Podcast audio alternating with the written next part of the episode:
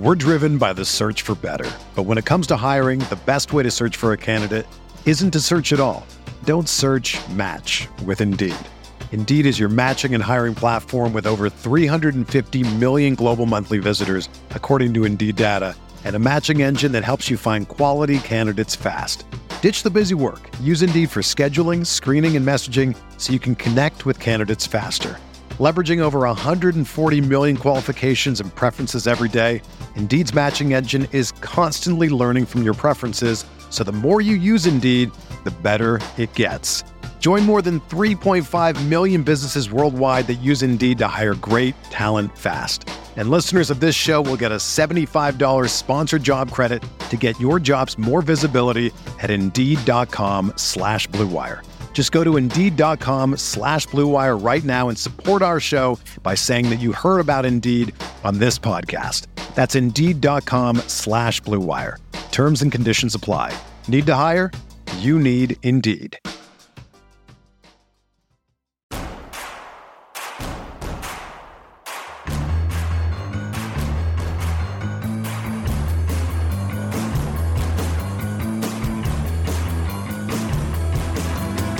From your favorite source for Chicago White Sox talk, delivering news, interviews, analysis, and more.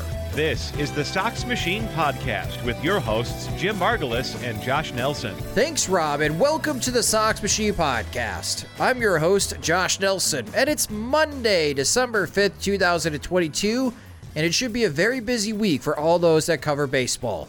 It's the winter meetings, which technically started on Sunday as the Crime Dog.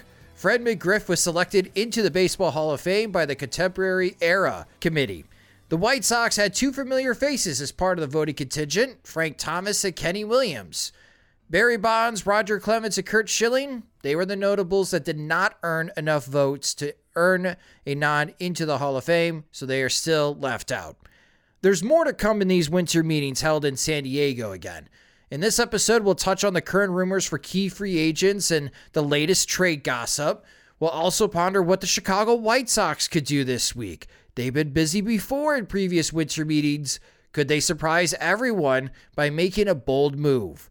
But first, the Chicago White Sox finally officially announced the Mike Clevinger signing and the details of his new contract. It's one year, $8 million with a mutual option for 12 million for the 2024 season that comes with a $4 million buyout.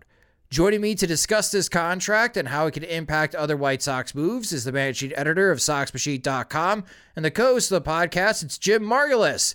And hello, Jim. Clevinger's signing is finally official. What do you think of the contract? I like it better than I did when he first signed it, just after seeing like Matthew Boyd sign for one year and $10 million coming off a year where he didn't make a start. He threw it like 10 appearances and 13 innings. Um, Zach Eflin signed for, what was it, 39 million? Mm-hmm. Uh, with the Rays and, and whenever the Rays make a signing that makes you think like, oh, they're they're onto something. They know something about him, and the White Sox should have been in on it. But just based on the talent itself and the track record, Clevinger for one year and twelve million dollars guaranteed, eight million this year, not bad. You know, I, I think the concerns are still the concerns regarding him, but financially, I don't know if there's a better deal it, it's the same thing we talk about always when it comes to this pool of eight to ten million dollar contracts. Like they might be good, they might be bad, they they might be like James Paxton and never pitch for anybody. So it's like you just have to more or less shrug and you hope you have the winning lottery ticket. And Clevinger seems like he could be okay. At least he's done the work. He's shown the ability to throw 110, 120 innings, which I think is not nothing. Yeah, this is the shallow end of the pool when it comes to starting pitchers, right? Eight million dollars I hope you could throw a baseball. Mm-hmm. Like that's what you're that's what you're getting for eight million dollars in the starting pitching market. It is so expensive trying to sign starting pitchers these days, and we'll talk about one contract in particular in a moment here.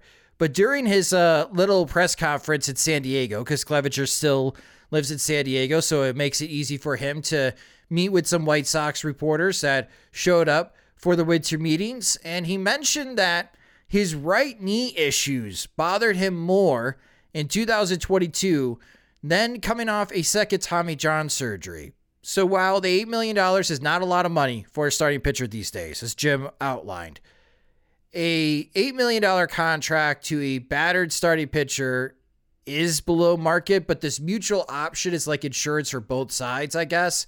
The White Sox will eventually pay Clevinger $12 million, mm-hmm. but they get extra budget wiggle room for this particular offseason. Clevinger could really cash in if he's healthy all season, pitches well, he could opt out of the mutual option, take $4 million from the White Sox, and get himself another contract. So it's like a little nice little bonus for his next contract. Again, if he proves that he's healthy and he pitches well. But this knee issue, Jim, the White Sox already have one starting pitcher with the knee issue, and that's Lance Lynn.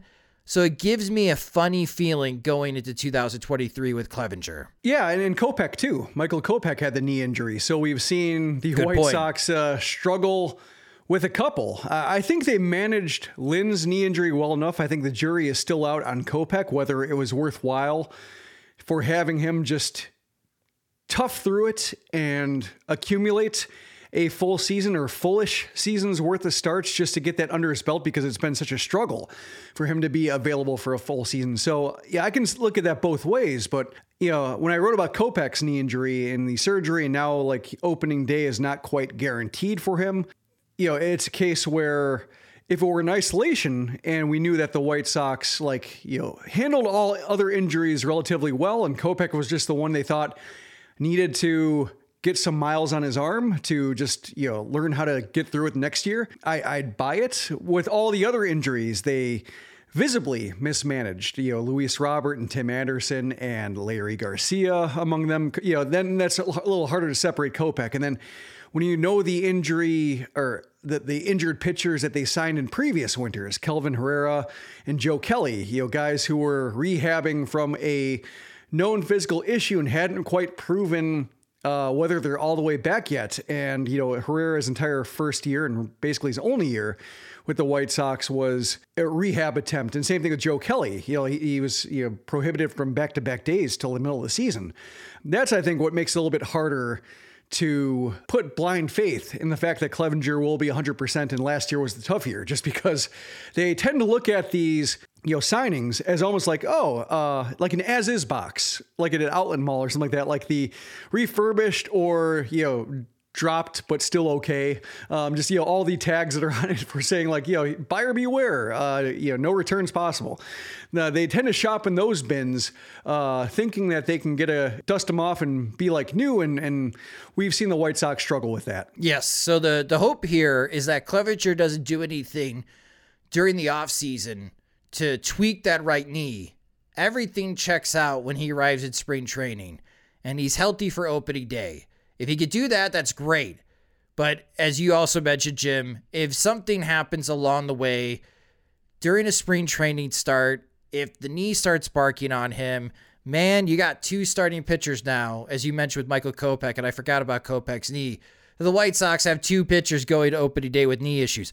I'm just bringing this up because I know this is December and spring training is going to start in a couple months, but this is something to pay attention to because the White Sox, for XYZ reason, never come away unscathed when it when it comes to injuries during spring training and and this is an area that or a particular player that could be impacted. it's like it does put the uh, uh, Michael Conforto pursuit or non-pursuit last winter in, in, a little bit of a funnier light when, when thinking about it. Just like when you know he was unavailable, like you know, White Sox should have been great. Sign me up for uh, one arm Conforto. But yeah, it's uh, it, it's this kind of signing where you just have to see what the rest of the winter looks like and what Clevinger at eight million and being to you know able to backdate basically the final four million of the guaranteed twelve million to the the the next you know, winter when, you know, Lucas Giolito comes off the books and, you know, Lance Lynn might be off the books and Yasmani Grandal, just like there's some serious money coming away that the White Sox, you know, might not have to deal with depending on how this year goes.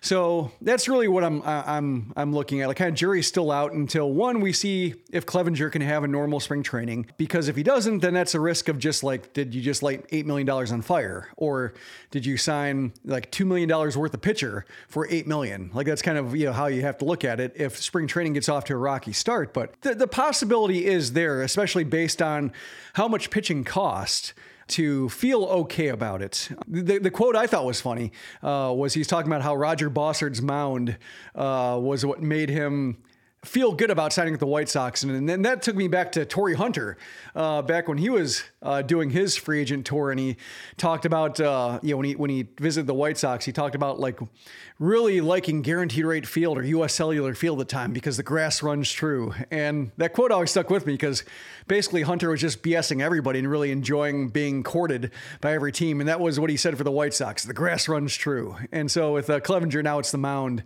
is, is the reason he signed, or or a big reason he signed. We'll we'll see how it goes if uh, he takes a wrong step and the knee flares up on him. Let's see if they, the mound betrays him. Screaming, Bossard! Pain. Uh, let's hope that doesn't happen. But Mike Clevinger officially signs with the White Sox. So you can add him to your 26 man roster for the upcoming season. And right now, using the players that the White Sox have on their 40 man roster, building out this 26 man roster and I'm looking at this from a payroll perspective. I've got the White Sox at about $171 million right now with their 26 man payroll. Depending on who you ask, the White Sox should have the same amount of payroll as last year. I say should because there's some gossip that the payroll may actually be at just 180 million compared to the mid 190s that we saw from last year. So if it's in the mid 190s, the White Sox have a little more than 20 million dollars that they could add to their payroll, and that makes things some that makes things interesting. You could you could be pretty creative with that. Uh, but if it's closer to the 180, well then the White Sox just have nine million dollars of wiggle room, and and that's a little bit tighter. Now, we talked about how much starting pitchers are going for, and before we get into the latest gossip heading into the winter meetings, and there's going to be a lot of it, a huge signing happened, and Jim and I will give each other an air high five because we called this. Woo. Jacob DeGrom signing with the Texas Rangers for five years, $185 million with a six year option, which could be worth another 37 million. Hot damn, Jim. Texas does it again. Yeah, and it's uh, something to see a team spend a lot of money, not get immediate results, and continue spending money. I wonder what that's like. yeah, it's, it's, it must be nice, right? They spent half a billion dollars in the middle infield, and uh, they just uh, dropped a huge contract for Jacob DeGrom, and they got Martin Perez, who pitched really well for them uh, on a qualifying offer. They still have old friend Dane Dunning, and they're probably not done. They still are involved in the starting pitching market. And what's funny to me was that when they moved on from Jon Daniels, I I, I had the impression, Jim, that the heavy spending was going to stop. Mm-hmm. That ownership wasn't going to continue going down this path of giving out huge contracts. And Chris Young takes over, and they hire Bruce Bochy and the money's still flowing. They're still giving huge money. And with Jacob DeGrom, other than unlike Corey Seager and Marcus Semien, which I think even though they're getting older it, with age, that you can mostly count on them to be there for the entire season, play more than 75% of the games. So I still think it's money worth spent. DeGrom is awesome. He's one of the best pitchers in Major League Baseball when he actually pitches.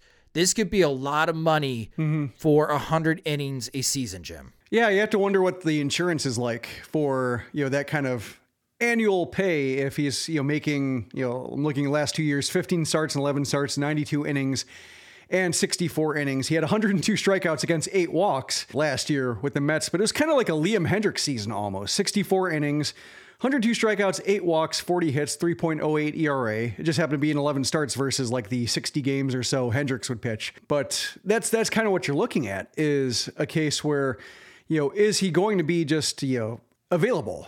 I think the structure is kind of fascinating in the sense that, like, you know, five years uh, for a pitcher of DeGrom's caliber, and, and you're looking at like 30 million, 40 million uh, in 24 and 25, 38, 37. So it's kind of like slightly front loaded or at least like middle loaded and then it, it, eases up a little bit and that's kind of where maybe the pitching market's going a little bit. I can imagine it's just high AAVs, but maybe like they don't want to do like the nine or 10 years that like a Gerrit Cole would get. Maybe somebody like Cole could still command it if he were on the market versus DeGrom, who's had these injury issues. But I think, you know, I wonder when Carlos Rodon comes up for his turn signing, if he might sign like a similar deal, uh, just because it's, it seems to make sense for teams and players can't hate it getting paid you know 30 40 million dollars a year. Like that seems to appeal to them. So that might be like a case where if you're going to take that bite of the apple you may as well you know even if the apple's like poison just like you may as well take a big bite it, it does make some sense there even if the chance for a flame out or at least like a, an underwhelming return is rather large I can't imagine right now how much Dylan Cease is going to sign for if he continues this rate. That he, if he continues his performance in 2022 over the next couple years, Jim, and he enters free agency, what are we talking? Like six years, 240 million? yeah maybe um yeah i think it depends on the walk rates Maybe $40 million a year pitcher. I mean, that's where we're going. That's what we're heading. Yeah, well, I think it depends on the walk rate with Cease. That's the one thing I think keeping him away from that tier of, you know, Degrom, um, yeah, Rodon, yeah, this version of Rodon that we're seeing, Verlander in previous years, Greinke in previous years when they were setting the AAV record. So yeah, I, I think Cease, you know, is maybe one year away. Like if he takes one more step, he's in that tier of being that bankable. But right now, I think the walk rate's like, oh, we don't mind if you walk 10% of your batters because it allows us to lowball you a little bit, or at least, yeah, just uh, keep your trajectory a little bit more in line with what we want to pay. So that's kind of how I look at it right now is like he's he's in that, uh, the, the White Sox like their flaws. He's gonna he's gonna make a lot of money. Justin Verlander, I am sure, is very happy with the contract that Jacob DeGrom signed, and uh, he might be signing this week. We'll talk about the latest gossip and rumors when it comes to free agents and trades. But a quick rundown of the winter meetings. Monday, there's going to be a lot of gossip and rumors coming out today, as the reporters are showing up at the Grand Hyatt in San Diego, right by the marina. It is a wonderful hotel. It's very nice. I never stay there though. Though I always stay at the uh, Marriott Marquis. That's just a few hotels down. But a lot of reporters are shuffling around, and a lot of information is exchanged on Mondays. Tuesday could be the big day. We may hear from Commissioner Rob Manfred speak about the upcoming season, as he usually hosts a Q and A with reporters. Shortly after Rob Manfred speaks, and this is not a coincidence, Scott Boras will usually host his impromptu presser. Uh, the media scrum is Impromptu improv. exactly. Uh, the, the the media scrum is something else. Having been involved in in one in San Diego last time they had the winter meetings, it's it's something else. Uh, later that Tuesday night, the first ever Major League Baseball draft lottery will be held, and we'll have some details of the upcoming draft class when we'll know more about where the White Sox will be picking in the first round of the 2023 Major League Baseball draft. Wednesday is the Rule 5 draft. We'll have more coverage from the Future Sox team for that particular draft, and we'll see if the White Sox are involved or if any other team decides to take. Uh, select any White Sox prospects to add them to their 26 man roster for the 2023 season. So we promise we'll talk more about the gossip and rumors, and we're going to do that next after a quick word from our sponsors. We're driven by the search for better. But when it comes to hiring, the best way to search for a candidate isn't to search at all. Don't search match with Indeed. Indeed is your matching and hiring platform with over 350 million global monthly visitors, according to Indeed data, and a matching engine that helps you find quality candidates fast. Ditch the busy work. Use Indeed for scheduling, screening, and messaging so you can connect with candidates faster. Leveraging over 140 million qualifications and preferences every day, Indeed's matching engine is constantly learning from your preferences, so the more you use Indeed, the better it gets. Join more than 3.5 million businesses worldwide that use Indeed to hire great talent fast. And listeners of this show will get a $75 sponsored job credit to get your jobs more visibility at Indeed.com slash BlueWire. Just go to Indeed.com slash BlueWire right now and support our show by saying that you heard about Indeed on this podcast. That's Indeed.com slash BlueWire. Terms and conditions apply. Need to hire? You need Indeed. Welcome back to the Sox Machine Podcast. The best part of the winter meetings is how quickly rumors and gossip turns into news. And on Sunday, there was some steam building up We learned earlier this week that Pittsburgh outfielder Bryan Reynolds has requested a trade. And we know that Oakland catcher Sean Murphy has been on the block, but it appears a trade could be near. And we might see Aaron Judge sign this week. That would be huge news. For the White Sox, they made news in the past during the winter meetings. It usually comes in the form of, of trade, not big signings. Obviously, the Chris Sale and Adam Eaton trade to kick off the rebuild, the Jeff Samardzija trade, Carlos Quentin trade, the Scott Podsednik for Carlos Lee trade before the 2005 season. Lance Lynn trade also happened in early December, but there wasn't a winter meetings because of COVID. So technically, that doesn't count as a winter meetings trade. But the White Sox have been active. And uh, I can't forget when I was there in the winter meetings in San Diego, the Steele Walker for Nomar Mazara trade. Who could forget that one, Jim? How active are you expecting Rick Hahn to be this week? I, I want to bet the over in terms of activity, but it seems like a lot of free agents have to move to me in order for the trade market to loosen up a little bit. Like there's a whole lot of dollars that have to be committed to the shortstop class.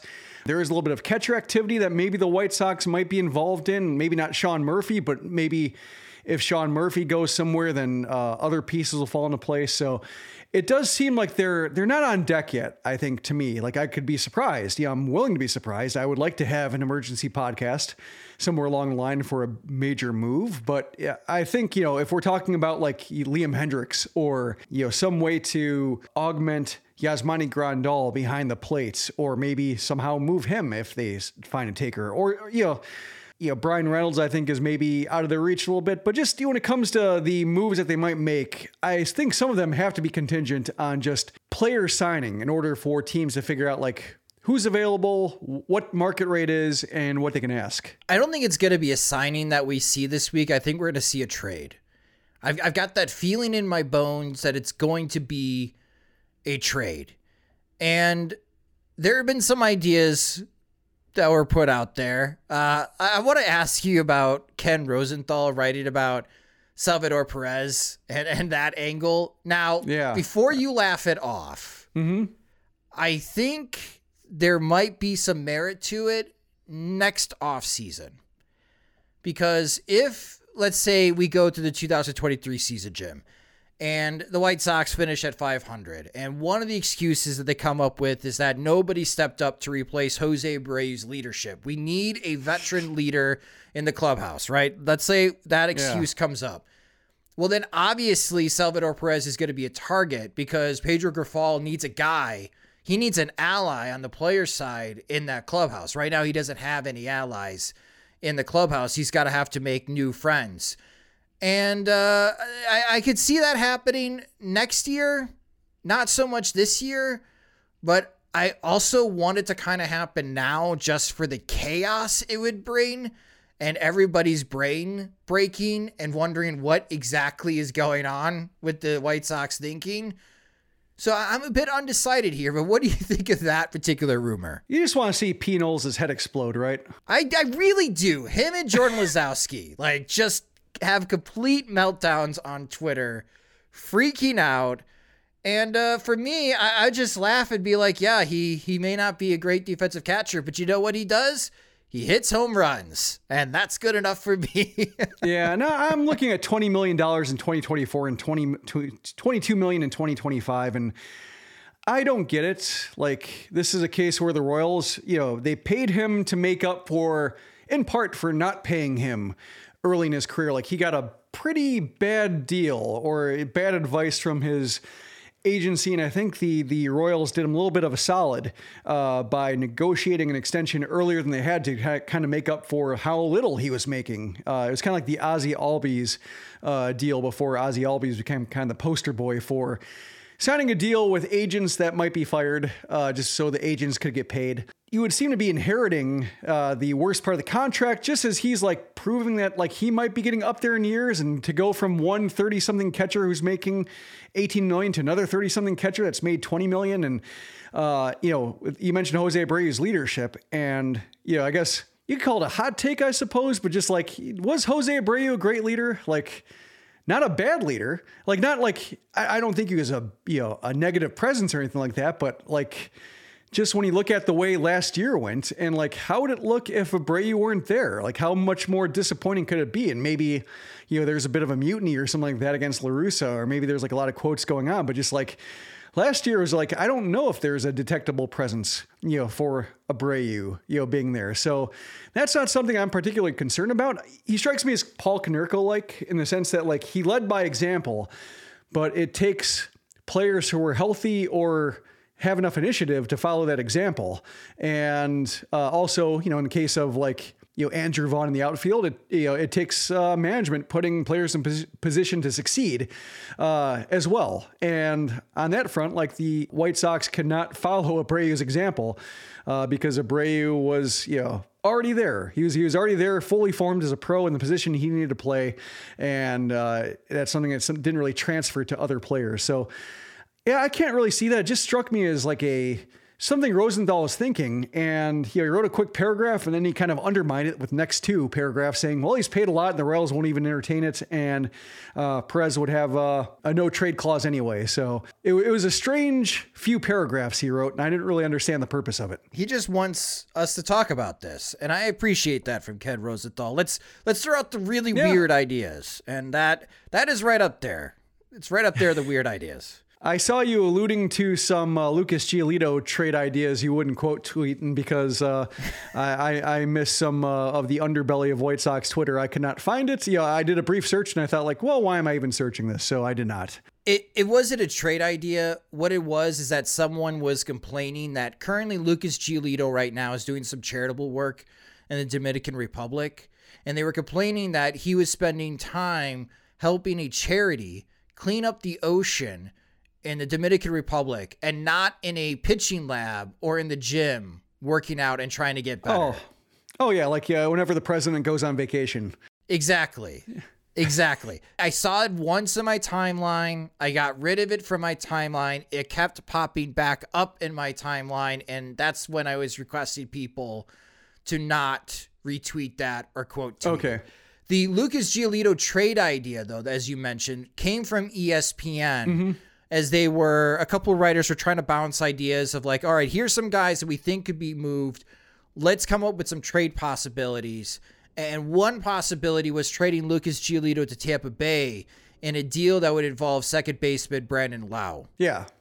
That one I saw. That one I, I don't hate, but we talked about the lack of starting pitching depth for the White Sox, and that to me feels like robbing – Peter to pay Paul with your roster construction. Mm-hmm. You have fixed second base. That's great.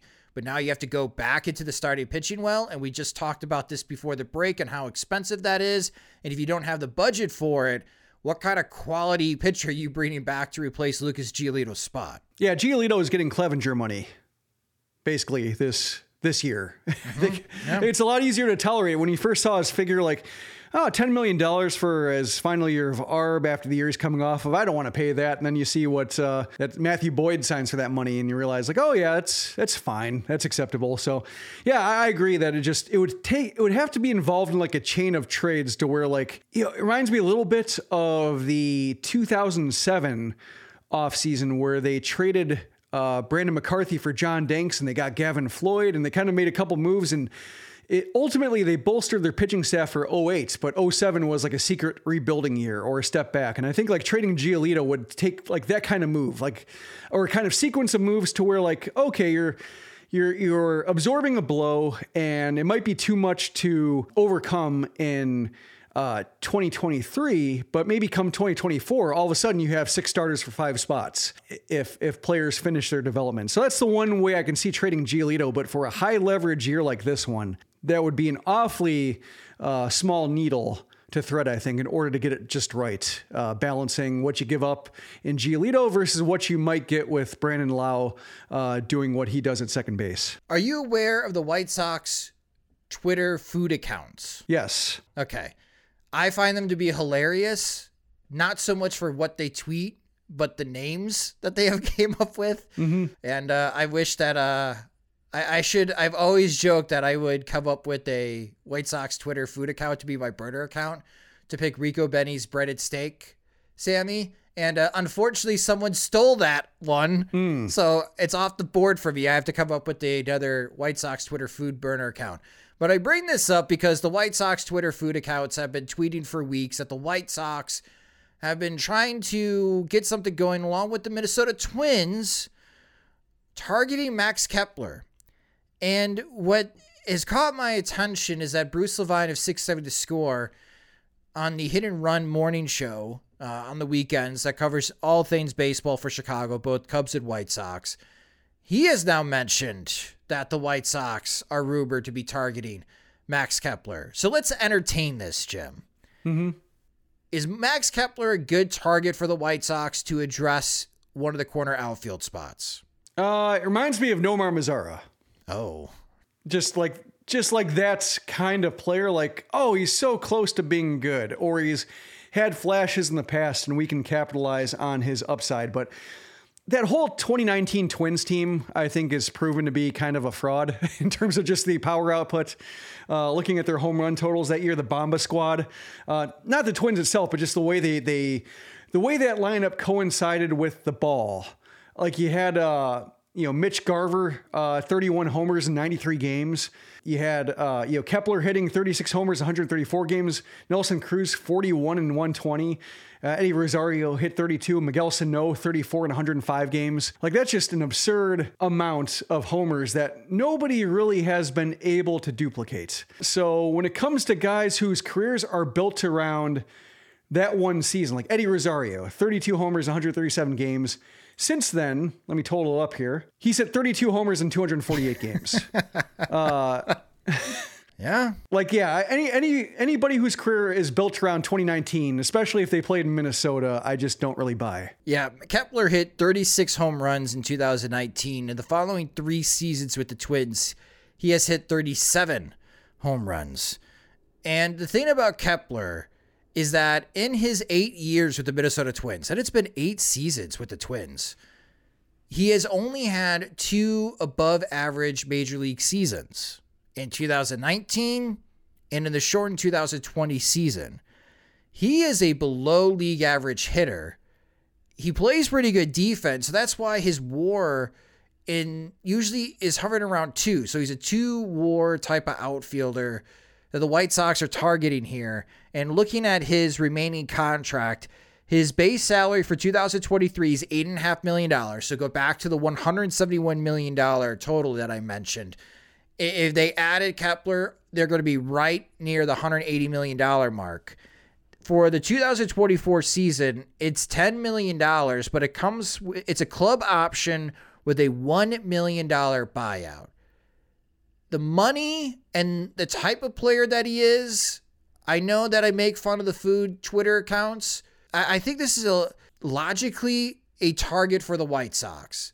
I'm not thrilled about it, but when you add everything up and the types of players that they have added in the past, Jim, especially via trade, I think this one's got some legs to it. Yeah, it's unfortunately, I think, just they like to uh, uh, try to solve right field in two clever ways, whether it's like getting Jon Jay because he's Manny Machado's uh, buddy, or getting Nomar Mazara because he's on the cusp of putting it all together. You know, just the you know Adam Eaton coming off uh, a year where uh, uh, or or looking like he's at the end of the line and thinking they can get something out of him. Like Kepler last year, what was weird about him is that before like his shortcomings were basically because he was a platoon bat and the twins would play him maybe a little bit too often against lefties. They didn't really have like a caddy or they wanted to try to get him to tough through um, some left-handed struggles to become a complete outfielder and he just got further and further away from it.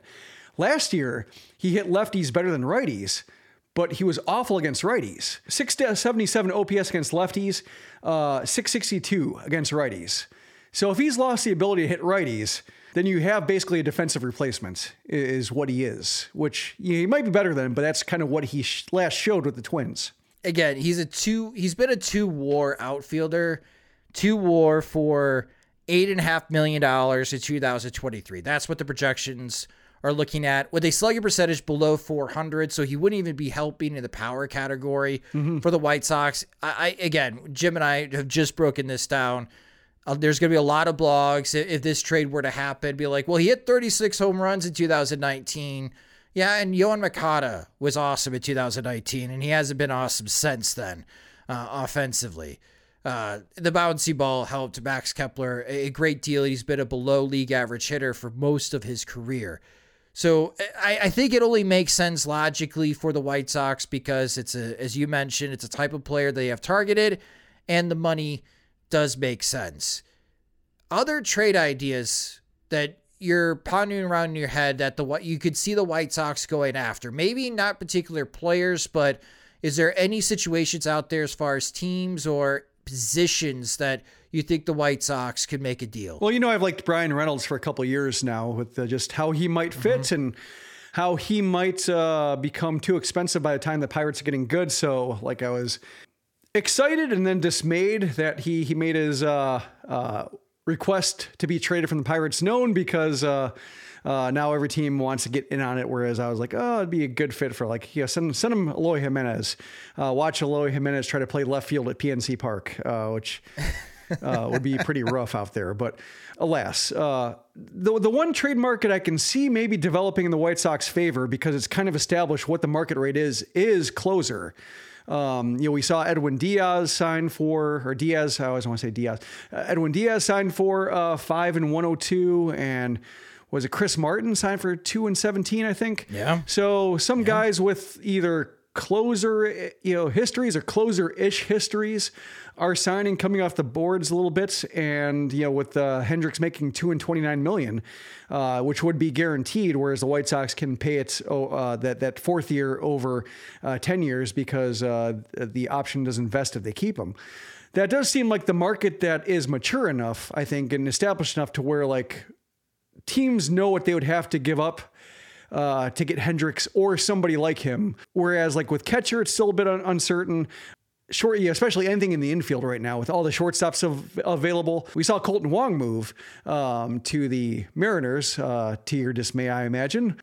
But yeah, I, I, think that's kind of the one trade that jumps out to me, or the one area where the White Sox can deal from, because we're seeing what the going rate is. That trade between Milwaukee and Seattle confuses me from a Milwaukee Brewers perspective. I totally get it from a Seattle perspective. And good for the Mariners. I mean, they've added Teoscar Hernandez and Kolten Wong to their already very talented roster. I think they're having a very good offseason. For the Brewers here, I don't know. Is Jesse Winker good? I mean, I know he's hit really well in Milwaukee, but I don't think he could play in the outfield anymore. He's probably more of a DH. Abraham Toro is one of these super utility guys, and he's involved in another trade, and the money's even. Like, you're not saving any money here by making this deal. So it really confuses me. Uh, it was it was a direction by the Brewers I was not expecting them to go. And uh, yeah, it is to my dismay because now if the White Sox do want to fix second base, there's some intriguing trade options out there, but it may be too difficult to make a move. And then the remaining free agent second baseman, I mean, maybe we could talk ourselves into Adam Frazier. I mean, going back to the clearance rack. well, he was my uh, big free agent signing the White Sox would make in my in our uh, prediction. So I would, I, would be of uh, two minds with that signing. Like, haha, I got it right. Oh man, my cynicism has uh, manifested itself. Uh, yeah, the Brewers, you know, the one thing that keeps me from like panning that trade is just that they're pretty good at stitching together lineups with unimpressive players or uh, you know short of name brand um, you know when you look at the just the the name recognition on the lineups like they had Jace Peterson and and Willie Adames and Tyrone Taylor and such like guys you don't necessarily know Hunter Renfroe they got some some good mileage out of they they managed to use these guys pretty well. So it is odd, and it doesn't seem to like move their timetable at all, or kind of. Uh, it, it feels like uh, present money for present money without the talent being as good, but they have an eye for uh, using players, or like we talked about just before, like putting players in position to succeed, not asking too much from them, and help helping guide them along with like complementary players. We'll see if it works out. Maybe Winker still has a another good season in that bat. uh, to help out the Milwaukee Brewers. But it was a it was a trade I was not expecting. But I, I really like the deal from a Seattle Mariners perspective, and I like their offseason so far. So let's look at the free agent signings here and who we think could possibly sign this week. And there are two players that I do think we're going to see signed in the next couple of days, Jim Aaron Judge and Justin Verlander. Those are the two big free agents that I think are going to land new deals.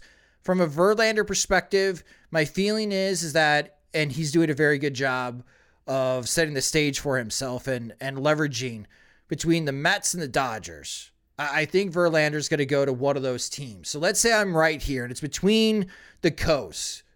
Who do you think would land Verlander, the Dodgers or Mets?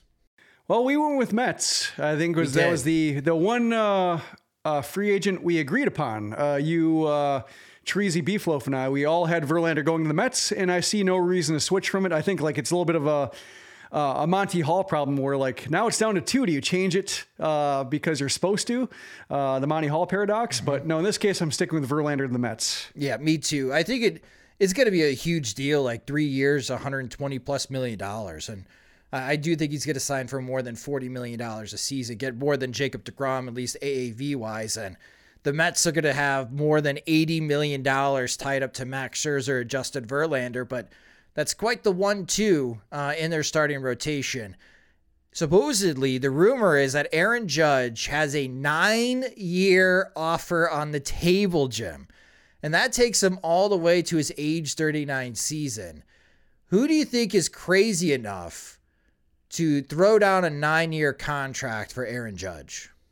I don't know. Like nine years seems like it's not you know, the Rangers would seem like maybe that kind of team given the way they're spending, but hmm. uh, the money they've already spent and the risks they've already taken with certain players like Semien, I think is on the older side for that kind of money. And then you have, uh, you know, deGrom that we just talked about being a risk. Like, I don't know if there's another Rangers team that would spend like that. Like, just the Giants seem like they would be. That's a lot of money to put into like a, a guy in his late 30s in that park.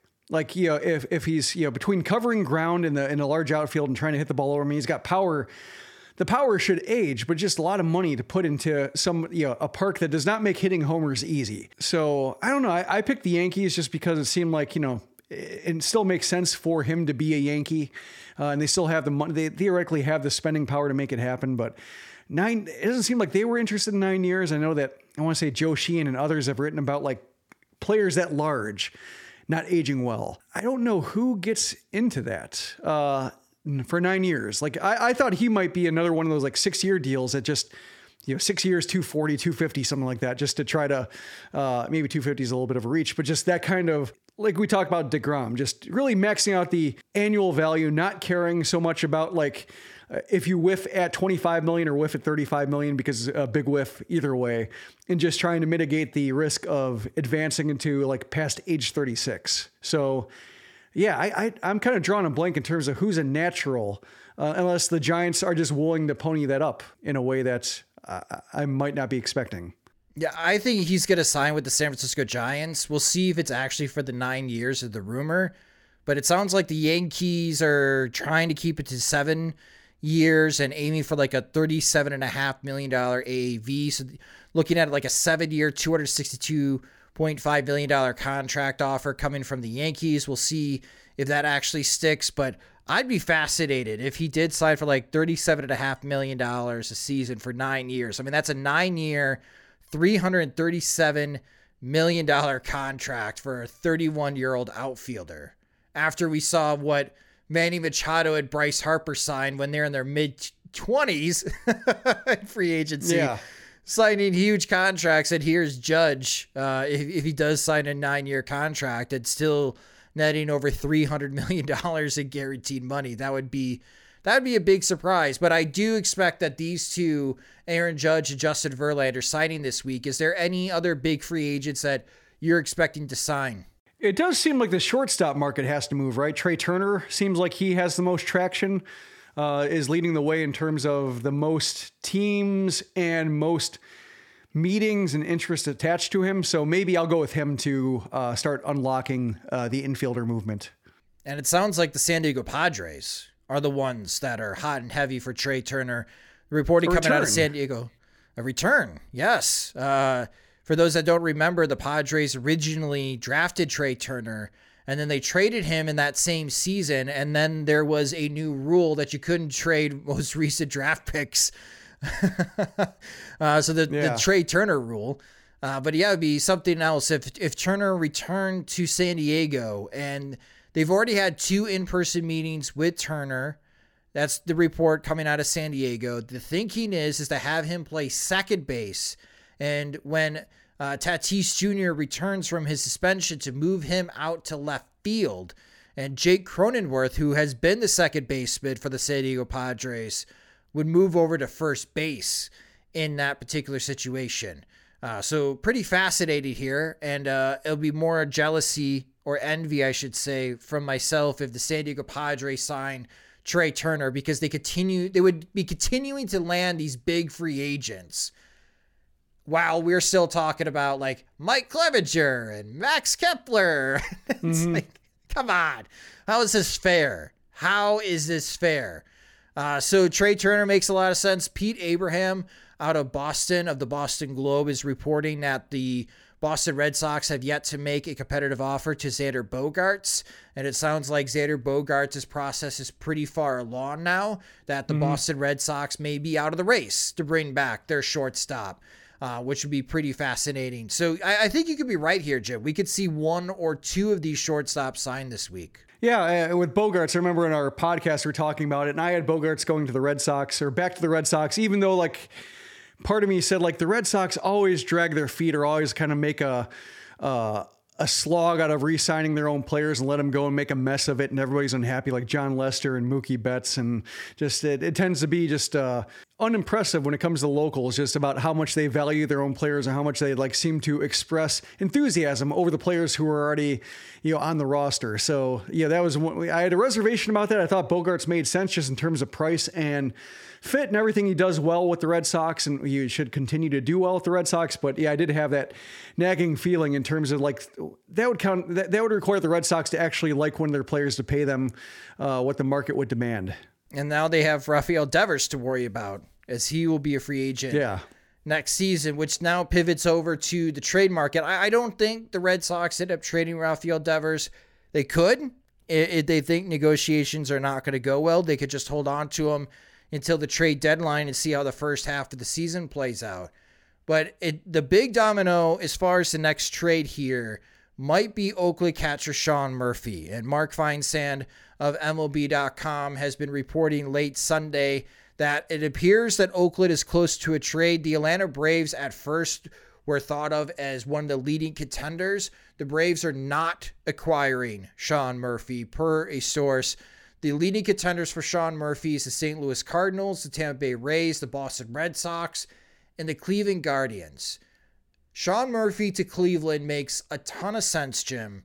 Mm-hmm. Cleveland is well stocked when it comes to prospects, especially types of prospects that Oakland has coveted in the past. Let's play out this scenario that Cleveland makes his big deal. The defending American League champions add Sean Murphy to their lineup. How could that impact the division outlook in 2023? It would be, uh, I think, one of the more significant moves that could be made. Position upgrades year to year that we're talking with Hedges and Luke Maile last year, looking at their what they got from catching.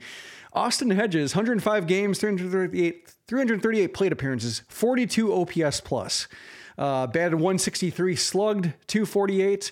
Uh, I know he's great working with pitchers, but like that's a backup catcher profile. Uh, yeah, and and and basically begging to be uh, somebody who catches 60 games a year or 50 versus 105. So yeah, I remember last year when Matt Olson was on the trade block and I thought he made a lot of sense for the Guardians. The Braves ended up getting him and extending him, but like I had a fear, like, oh no, Matt Olson is perfect for them, and he would have been like, you know, you know, Josh Naylor was okay, but Josh Naylor could have also DH because DH was a mess for them uh, with Franmil Reyes uh, kind of flaming out on them. So I think I get the same feeling from Murphy, like, oh no, please don't do it. Go elsewhere. Go to St. Louis or something like that, just because it is that kind of move that would make basically just like super solve that position and, and one of the few positions I think of need for them because they seem to have some other guys finally taking root in that lineup and, and providing stability that they didn't really have in like the last couple of years of the uh, Francisco Lindor era. Yes. And St. Louis makes a ton of sense as well. And St. Louis,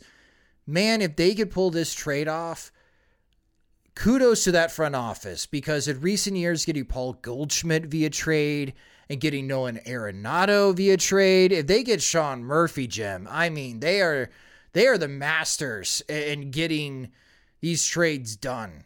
And key parts of their infield acquired via trade. So I think it's between St. Louis and Cleveland for the Sean Murphy market. Any other blockbuster trades that you that you foresee could happen this week? Uh the the Reynolds one I thought was a bit of a it seems like he makes so much sense for so many teams being a switch hitter who can cover center. Like, I don't think he's a great center fielder. Like, if he, White Sox somehow acquired him, he would be right or left. And, and then if, you know, maybe cover center if Luis Robert gets hurt. Um, but, you know, I think so many teams can, you know, make the same case for him that I can imagine, like right now, the Pirates are maintaining a, you know, maintaining their leverage, saying that we don't have to deal him. We're not going to. We plan on, you know, keeping him. But I could see the offers coming in pretty hot to where, like, because um, the outfield market's kind of weak uh, after Aaron Judge. Like, there's not a whole lot of high upside guys. You know, some some guys who can fill roster spots, but like Joc Pederson accepted the qualifying offer, and I think the the the Giants extended the qualifying offer because the high upside outfield talent was so thin uh, that they felt like it was worth it just you know versus losing him uh, and, and, not getting compensation attached to a team that is really pursuing that kind of power. So i could see reynolds moving even if the pirates are maintaining that ground but it might take a little bit of time for that uh, market to manifest because I, I, I don't know if they counted on that being public and they might want to try to like get more teams involved to to to drive up the price. I think they will like, let's say if Aaron Judge on Tuesday signs with the San Francisco Giants, I think the New York Yankees are calling. And they have made a number of trades in the past, the Yankees and Pirates. And that's who I could foresee acquiring Bryan Reynolds would be the New York Yankees as their solution in replacing Aaron Judge. But I think that requires Aaron Judge to sign before the market really heats up for Bryan Reynolds. So I, I do like that idea. And I, I think after Sean Murphy, it makes the most sense that Bryan Reynolds would be the next big name to possibly move. Will it happen during the trade? Or I should say, will it happen during the winter meetings? We'll see. But so much happens in these three days here. And last time it was held at San Diego. Monday, Stephen Strasburg signs his contract. Tuesday, Gerrit Cole signs his contract.